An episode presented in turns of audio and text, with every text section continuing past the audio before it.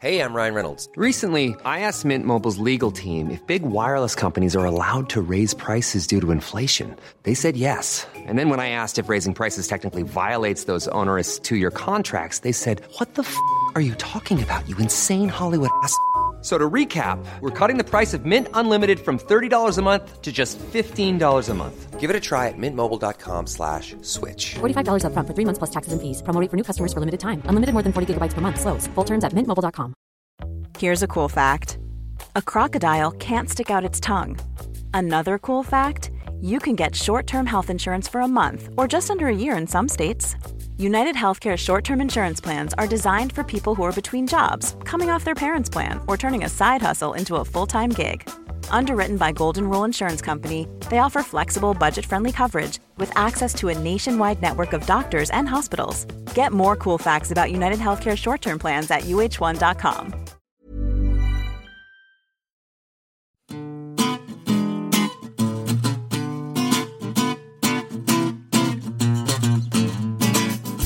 Hello and welcome to the New Statesman podcast. I'm Caroline Crampton, standing in for your regular host Helen Lewis, and on this week's podcast, George Eaton and Lucy Fisher discuss the alternate fortunes of Labour and the Lib Dems. NS editor Jason Cowley and Ian Steadman discuss the World Cup in Brazil and whether this could be the last authentic tournament.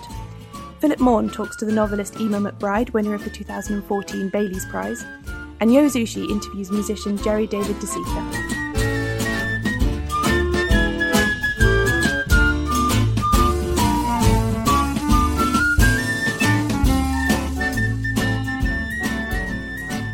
With George Eaton and Lucy Fisher, and we're going to discuss two things we've got in the magazine this week that seem to suggest quite interesting shifts in two different parties. We're going to kick off with Labour.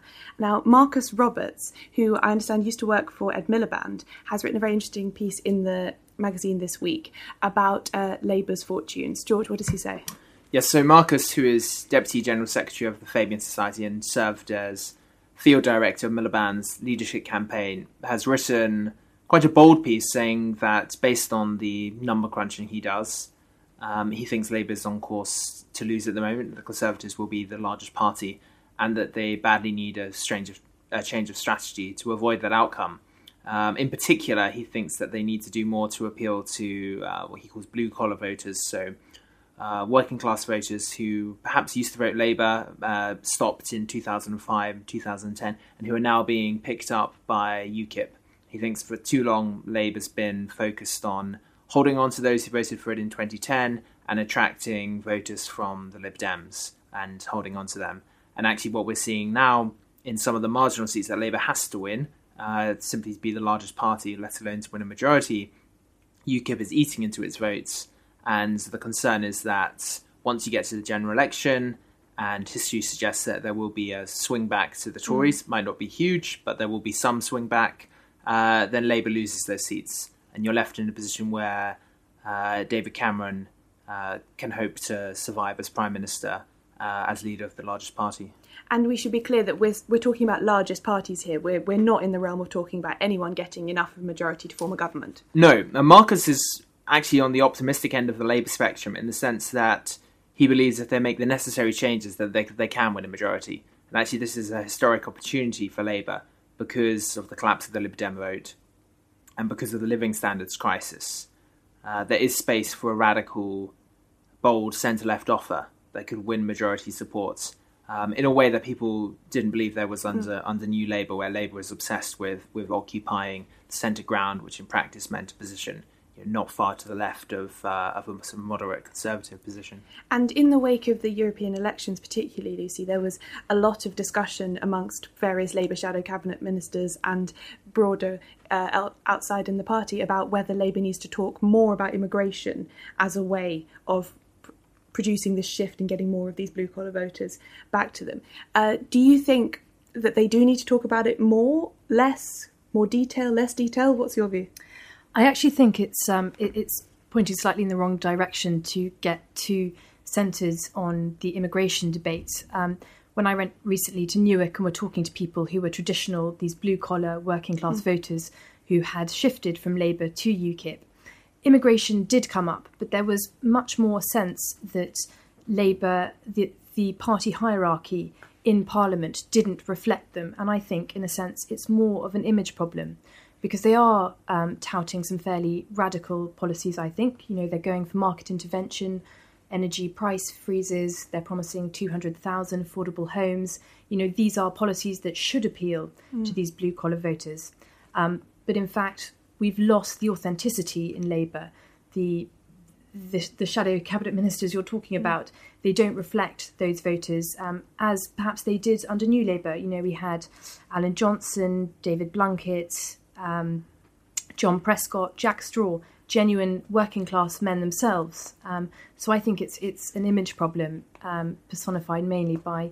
Um, or chiefly by Ed Miliband. And that's, a, as you say, that's a kind of personnel problem, even yes. at the top of the party. Yes. Um, that's not necessarily something that's fixable in the next year before the general election, no, is it? it is. Um, so I suppose it's it's for them. It's about making the best of a bad job and trying to turn their their sort of rhetoric and their. Well, I suppose Marcus is a is a field campaign guy. You know, he knows. Um, he knows about getting the vote out and you know turning people's uh, impressions of things. So um, he's talking about the kind of technical nudge shift stuff that you see you see on polling data. Um, but what do you reckon, George? Do we need a kind of big sweeping gesture from Labour to acknowledge this kind of thing? No, I don't think um, big sweeping gestures gestures work, particularly if they're politically motivated or transparently so. What I think you do need is to weave the policies that you do have, and there are a lot, and there are more coming, into a national story that resonates with people in the same way that Nigel Farage's narrative of loss and abandonment and betrayal does. And it has to be an optimistic offer. Um, one of the good points that John Cruddas, the head of the policy review, makes is that Labour always wins big when it has uh, a national story, when it has an optimistic message. In 1945, it's national renewal after the war. In 1966, Harold Wilson and the White Heat of Technology. 1997, New Labour, things can only get better. Uh, Miliband needs to find a way to create a sense of a patriotic mission to rebuild mm. Britain after austerity. And that is certainly what um, John Cruddas and his allies in the party want to see. Uh, they've got a lot of policy coming out now, that, and and the next few months will will be the test of whether they can achieve that. It's that phrase, isn't it? It's requiring that that phrase that you can put yes. into every sentence between now and next May to explain what, what it is your story is. Um, it's something that strikes me actually is the, the cost of living crisis has obviously been a big discussion for Labour, but every single time a Labour MP brings it up, it sounds negative. Yeah. Um, mm. Whereas it should sound there is a cost of living crisis and we're going to improve it, we're going to get rid of it. But it just sounds relentlessly negative. Lucy.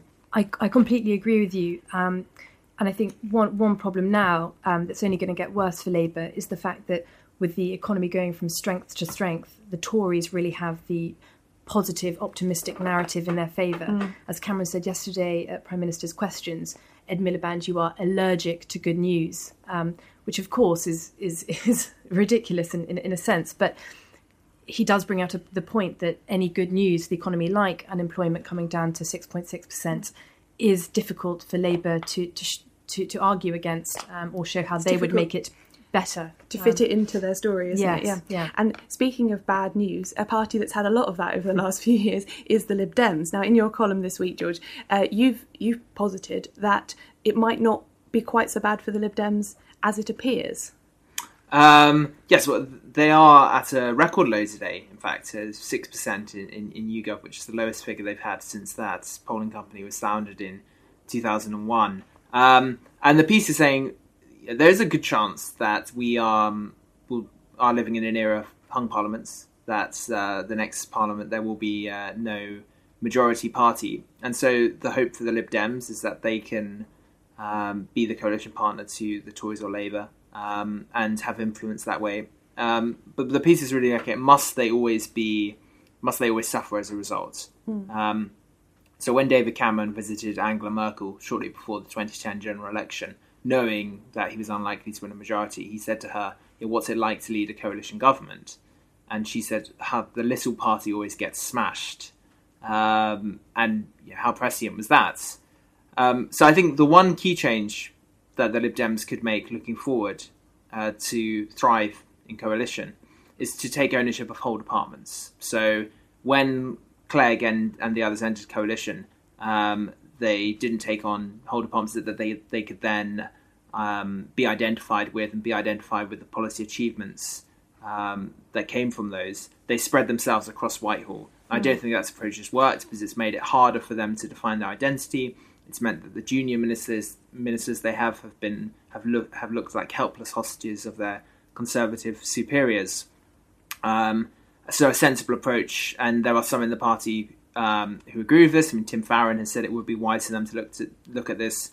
Uh, would be say in a Lib Dem Labour coalition, the Lib Dems take housing. We're going to take credit for a big um, house building program, or they take the Home Office and say we are going to act as the guardians of civil liberties against those Labour authoritarians. That um, resonates with their activists, and it helps to uh, maintain their identity in the eyes of the public.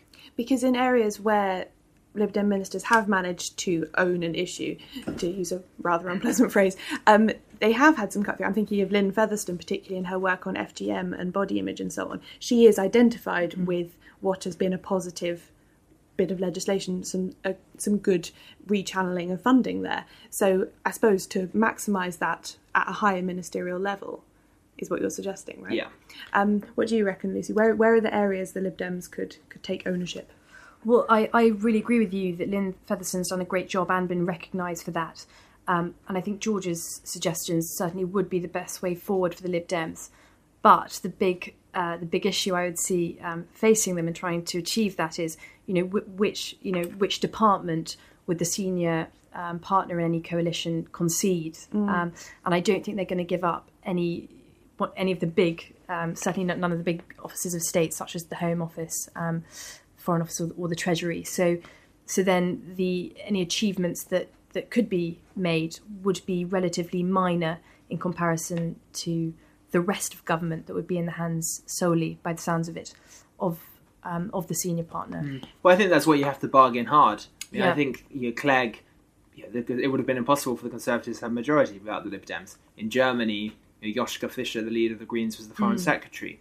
I mean, I don't think I think Clegg cut a very bad deal in 2010. Um, and yes, he became deputy high minister, and he thought that was wise because he could range across all departments, keep an eye on everything that was going on. Mean, in fact, he just found himself exhausted and overworked because he didn't have the um, forces at his, his disposal that the that the prime minister does, and so he's sort of hurriedly taking on an army of special advisors in an attempt to catch up. I, mean, I think if Labour needed the Lib Dems to get over the line, and it was look, give us the Home Office, or, or, or we're not doing this. I mean, that they have to they have to bargain harder, and I think everyone says Labour were underprepared, but in some ways the Lib Dems were too, and this was sort of first for them. And I think they were slightly shell shocked because you'd had Clegg Mania and they ended up losing seats. I mean, next time, I mean, Clegg's already appointed his negotiating team. They've got much more time to prepare, much more time to think about it. Um, we won't be in a state of economic emergency or, or perceived economic emergency, so there won't be. Uh, I hope the frenzy to form a government and within within a week. So I, I actually think if we do take a more patient approach, um, like most European countries do, we sometimes you don't have governments for six months, then um, then you actually get better outcomes um, for five years. Well, so coalition negotiations to look forward to. Uh, thanks very much, Lucy and George.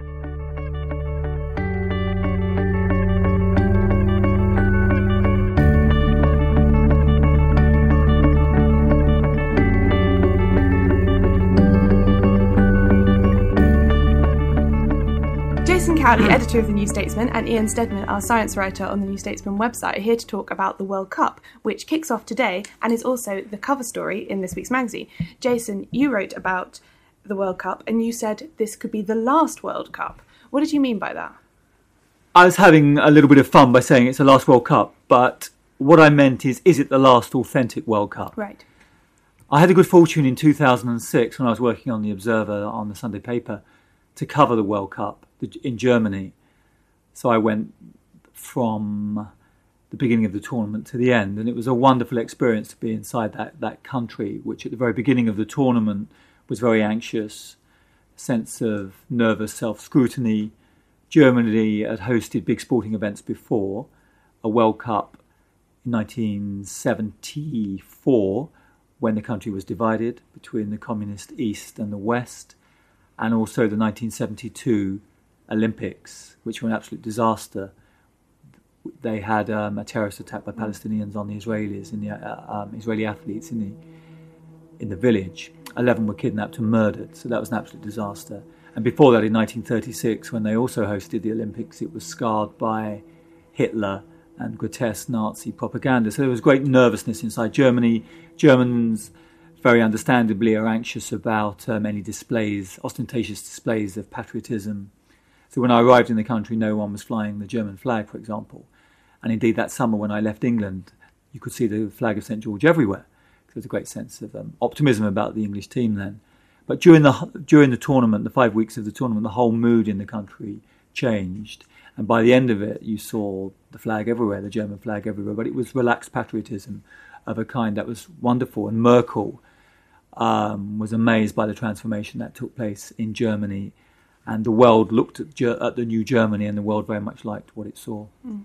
So there was a kind of authenticity of the, the sporting event coming together with its host nation, and so on. And now, fast forward to 2014, the World Cup's taking place in Brazil. There's been controversy for over a year now with uh, protests, um, stadium contracts, corruption allegations, uh, allegations about corruption inside the sports governing body FIFA as well as in the country itself.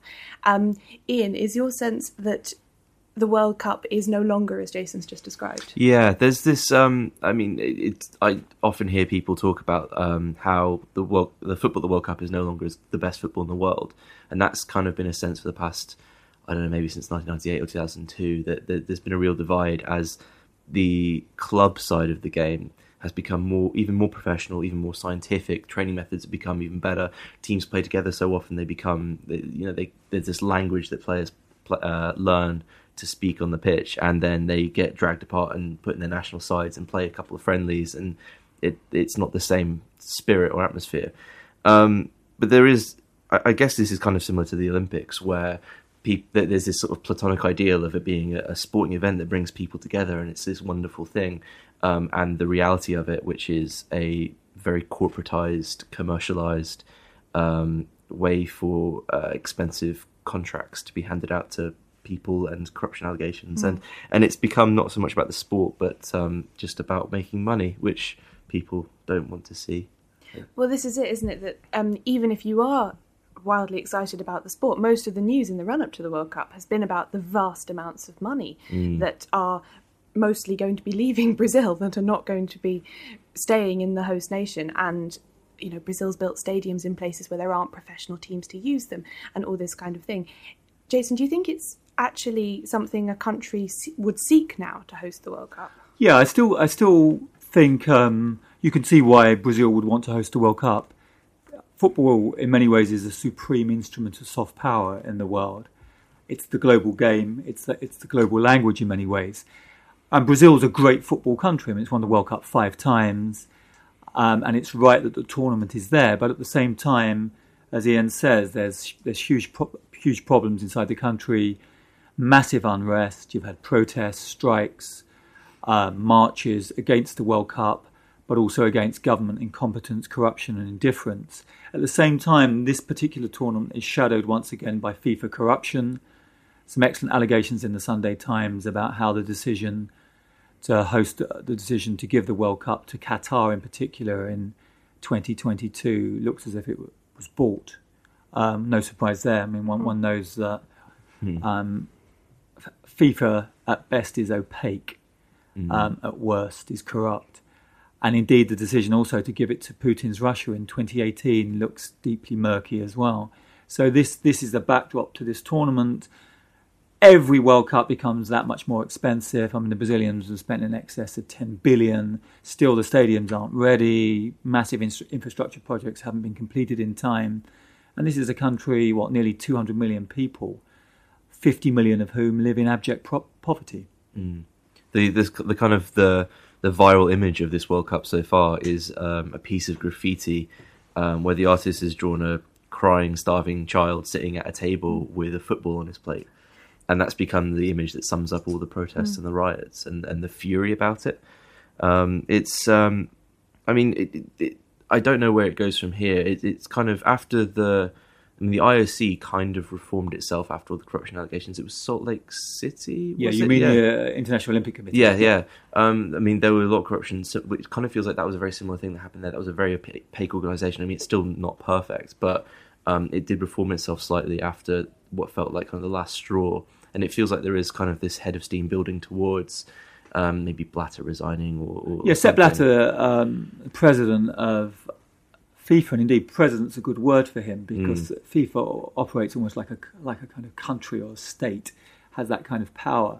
And the World Cup for, um, for FIFA is this huge engine of well-oiled engine of cash generation, and you can see why some of the members or many of the members of FIFA most of which are from the developing world, would want Blatter to remain in power. I mean, hmm. he's that's his power base. It's not the- it's not the big European countries, and he's generating or his tournament is generating huge revenues. Where I think that for me, this is why I'm calling it the last World Cup because FIFA at present is deeply odious, and it has the partners, i.e., Putin's Russia, and the Gulf autocrats of Qatar that it deserves, in my opinion. And why should we hmm. participate? But where reform could come, and you hinted at it, is the power of the clubs, mm. particularly the big European clubs. And Karl Heinz Rummenigge, the chairman of Bayern Munich in particular, has spoken out already against Hey, I'm Ryan Reynolds. Recently, I asked Mint Mobile's legal team if big wireless companies are allowed to raise prices due to inflation. They said yes. And then when I asked if raising prices technically violates those onerous two year contracts, they said, What the f are you talking about, you insane Hollywood ass? F- So to recap, we're cutting the price of Mint Unlimited from $30 a month to just $15 a month. Give it a try at mintmobile.com slash switch. $45 upfront for three months plus taxes and fees. Promo rate for new customers for limited time. Unlimited more than 40 gigabytes per month. Slows. Full terms at mintmobile.com. um, FIFA and Blatter. And if reform is to come, it could be forced by the clubs, by Bayern, Juventus, Milan, Barca, Yeah. Real Madrid, Manchester United, plus the corporate sponsors. Five of the six um, major sponsors of this tournament, led by Sony, have spoken out about the corruption allegations, and they're very concerned. So if there's change, I don't think it will come from inside FIFA, but it might come from external pressure. This reminds me of um, the Donald Sterling thing in America, which um, he owned the LA Lakers. Oh God, I can't remember. I'm not. In, I don't know much sport. about American Uh, essentially, he he owned um, an LA big sports, uh, uh, big basketball franchise. Uh, he made some very racist remarks, um, and it became a huge story in America. And the thing with um, sort of the basketball authorities over there is that I mean they they weren't going to do anything. They fined him a pittance for it, but when the corporate sponsors started pulling Yeah, out from absolutely. sponsoring the team, he was forced to sell the team. Um, and I, I, I wonder if that's really the most promising route for reform. I, I think FIFA, that's yeah. where, where the pressure could come. But we ought not to be too gloomy. At the same Yeah. time, the World Cup starts today in Brazil. Brazil play Croatia this evening. Um, we love football. At It's least like Ian and I love football. I It's was- like That was going to be my final Yeah. question: is given all of that Yeah. that we've just discussed, can you still look forward to and enjoy the football you're about to watch? I, I can, Caroline, because I'm a football fan, and Mm. fandom's irrational. It's sort of it's about emotions and commitment you make to a club and country in boyhood or girlhood, which you can never break free from if indeed you are a true fan. So I think just watching football, great football, I hope every night. Um, England are playing against Italy on Saturday. Is a source of optimism, and for many people in the world, a source of um, joy and potential unity. Um, so one is looking forward to the football, what happens on the pitch itself. One is alarmed by what's happening off the pitch. Thanks very much, Jason and Liam.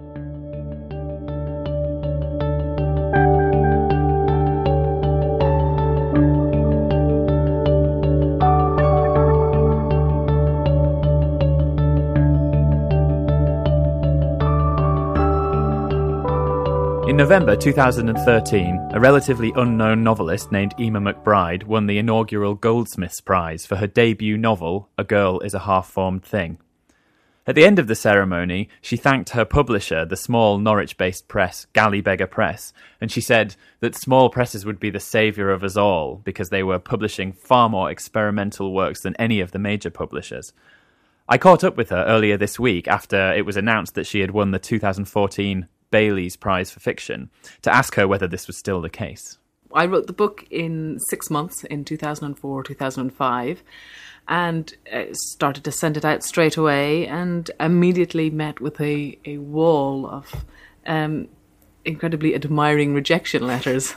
Most of which said that, you know, while they, they thought the style was very interesting, subject matter was, you know, well handled, and, you know, they, they thought it was a, a great book they they couldn't see any particular marketing niche for it, and so with regret would have to decline. Um, which was pretty soul destroying. And uh, that went on really for about five years, and then I put it in the drawer and decided to get on with my second book, um, and really gave up hope that it would be published first.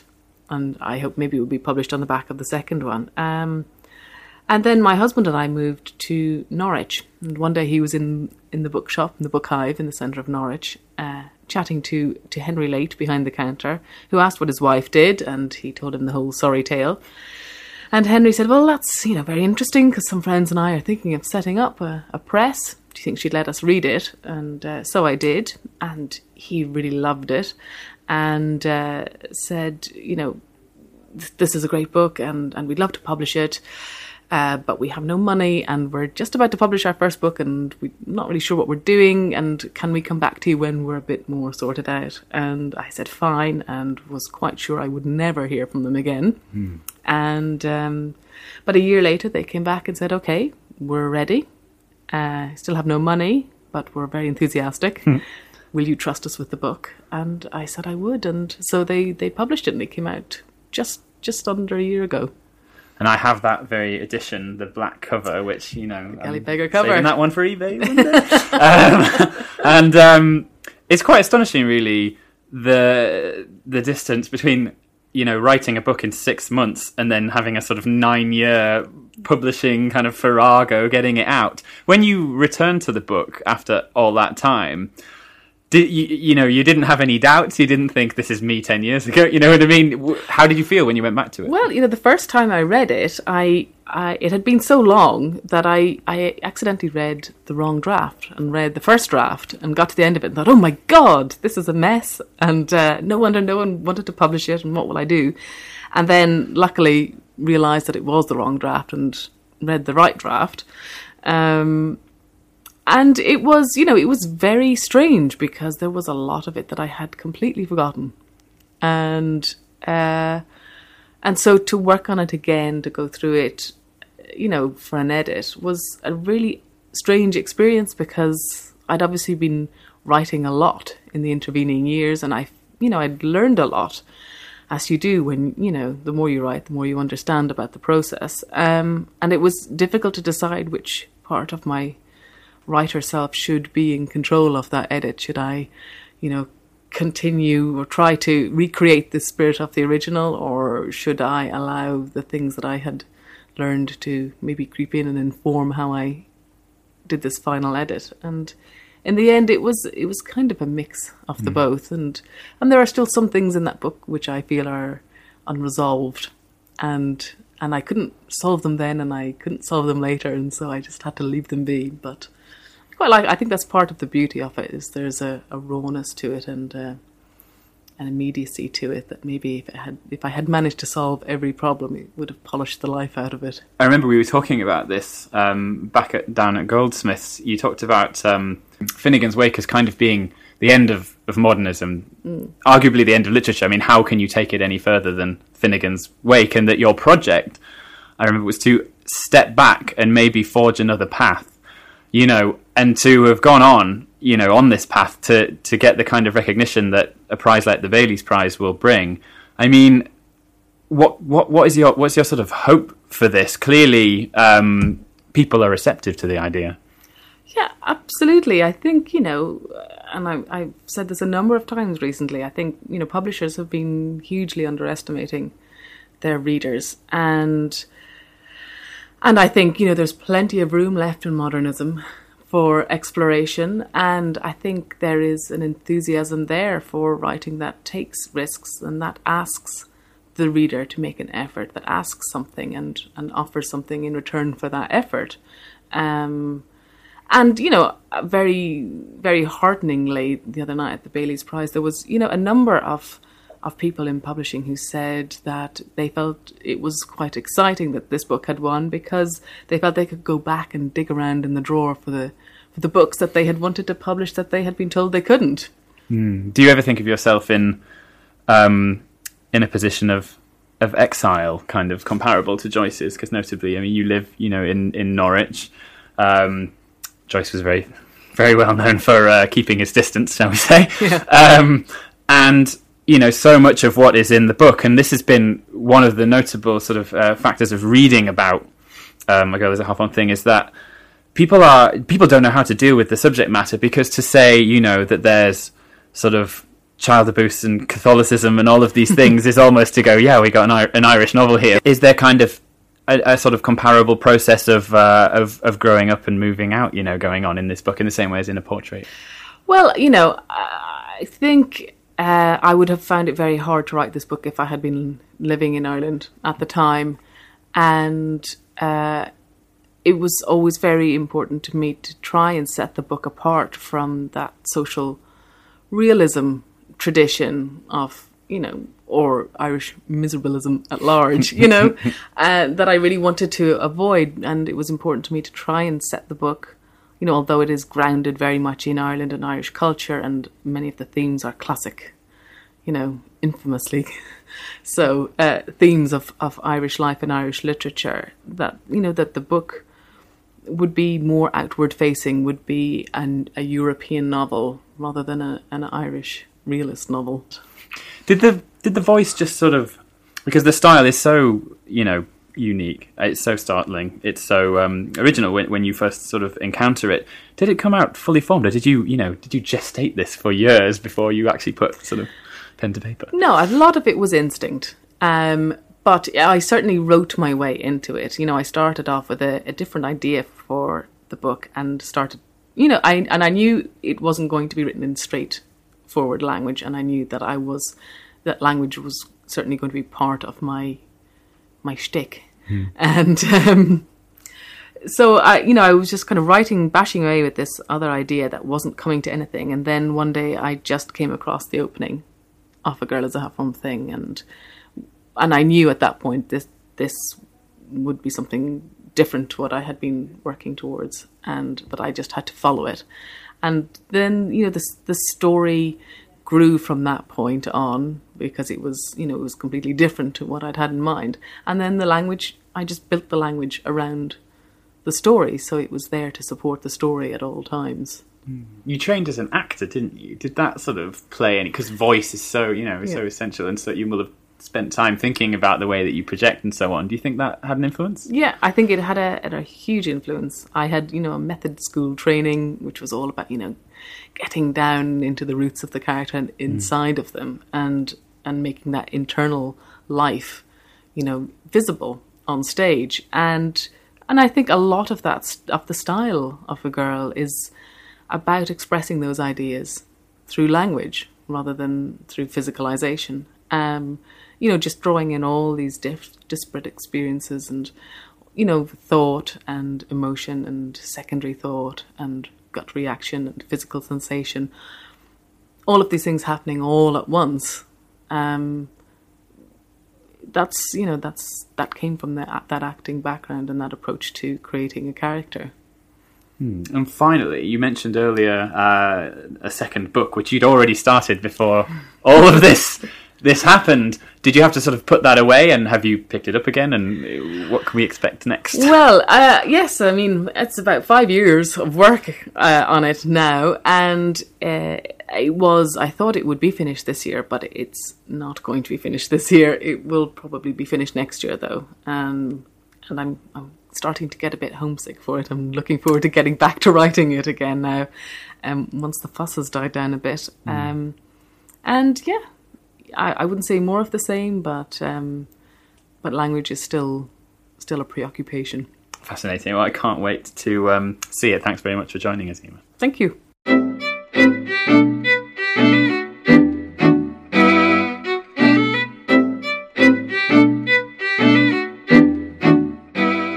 I'm Yo Zushi, and I'm talking to Jerry David DeCicca of the Black Swans. Jerry's just released a solo album, his first, uh, called Understanding Land, and it's it's um a, very much a collaborative work which features people like Will Oldham, Kelley Deal of the Breeders, and um, the Muscle Shoals organist Spooner Oldham. Now, was this an album where where, where collaboration was was an important part of the process, or it, it, did it just turn out this way? Well, I think whenever you're asking uh, other people to add their voices to something that you're creating, collaboration becomes becomes you know uh, like the the focus of how successful that it's actually going to be.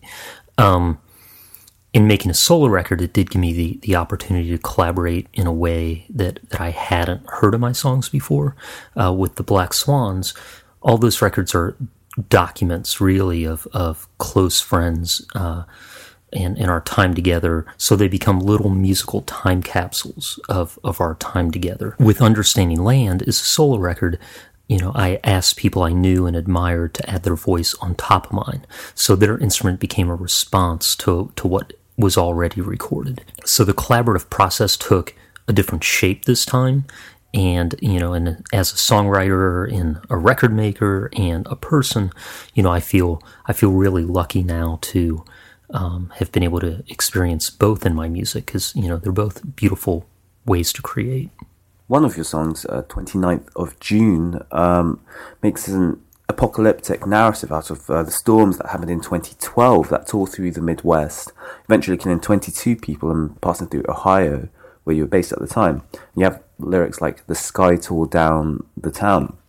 And that reminded me of blues lyrics with Charlie Patton, or, or later, you know, Randy Newman singing about the 1927 Louisiana flood. How much is this idea of utter destruction and apocalypse um, a part of the American imagination. You know, that song in particular, it's um, very much musically, uh, at least in my acoustic guitar part, and, and lyrically, you know, modeled after the, the doom and gloom uh, metaphors you might find in country blues. Um, so, so Charlie Patton's uh, a really good reference point. Um, uh, it's like you're you're reporting on the weather, but you're you're really talking about your own troubled mind. Um, so, and I, you know, I suppose that's American in some ways. You know, you can still, you can still drive down the highway, um, and if you pick the right highway on a right day, uh, you you don't see anyone, or at least another person for for hours, uh, unless it's a hitchhiker or um, a farmer or something like that. So, you know, maybe that is it's a sense of vulnerability, or or maybe it's this idea that you know we just don't have as much history in this country, so there's not a sense that uh, that things will last, or maybe it's that, that things are more fleeting than they actually are. I've been talking to Jerry David DeCicca, um, whose first solo album, Understanding Land, is out now. Um, for more information about what Jerry's up to, go to jerrydaviddecicca.com. And uh, Jerry is going to play us a song, and I'll leave you with that. Thanks. This song's one from Understanding Land. It's called Colors in the Sky. It's a song kind of about how, uh, you know, we go through life and there's so many hard things to make it tough for us to keep going on. But um, it's noticing the, the small things in life uh, that helps us kind of carry on and carry through.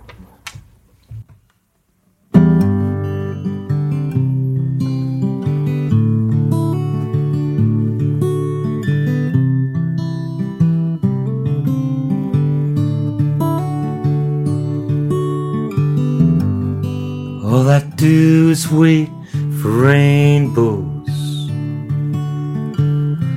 This cancellation to the rain. Maybe God is just a scarecrow. Some days a farmer in a field of pain. And in the din I hear the wind blow as the grist mill grinds the grain. And I've got sorrows on my table. There's no bread on my neighbor's plate. Still I see colors in the sky. I see colors in sky. I see colors in the sky, don't know why. I see colors in the sky.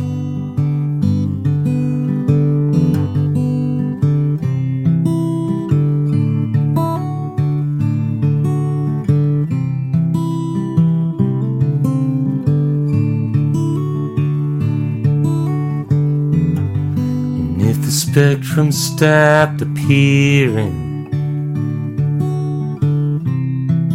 and the world remained in gray. Would our necks grow tight from staring into a sky of soot and clay? And as the darkness does surround us, in the horrors of our days. Guess I just can't stop believing in a purple, orange, green haze. Still, I see colors in the sky. I see colors in the sky. I see colors in the sky, I don't know why. I see colors in the sky. I see colors in the sky. I see colors.